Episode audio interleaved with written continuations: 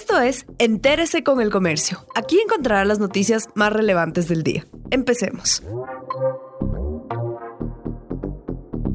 A continuación, los temas más destacados en el comercio este 30 de abril. El COE Nacional entregó los informes técnicos a los alcaldes para que puedan decidir el tipo de semáforo que aplicarán desde el 4 de mayo. El COE Nacional y el Comité Ejecutivo de la Asociación de Municipalidades del Ecuador se reunieron de forma virtual por cuatro horas este 29 de abril. Tras este encuentro, la mayoría de los alcaldes se pronunció por acogerse al semáforo rojo desde la siguiente semana. La construcción se reactivará con 100 proyectos en plan piloto.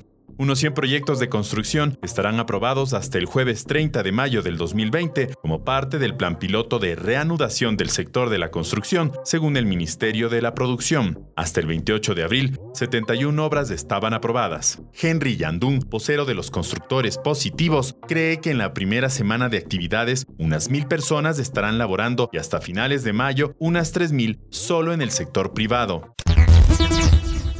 Quito tiene un protocolo para manejo de cadáveres por COVID-19 o presuntos casos. El documento tiene 61 páginas y allí se dice que todo empieza con la notificación del deceso al sistema ECU 911. Un equipo de la policía del Ministerio de Salud y de la empresa que gestiona los residuos sólidos acude al lugar en donde se encuentran los restos. En el protocolo no se recomienda realizar una autopsia al fallecido, tampoco se puede embalsamar el cadáver, no se permite la velación, será cremado y luego luego enterrado.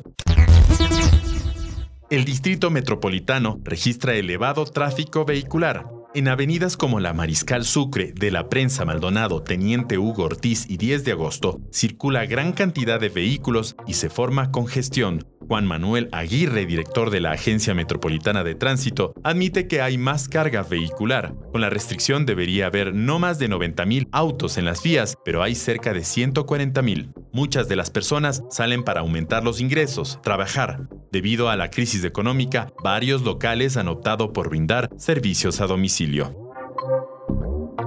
Gracias por acompañarnos. No olviden seguirnos en Facebook, Twitter e Instagram como El Comercio Com.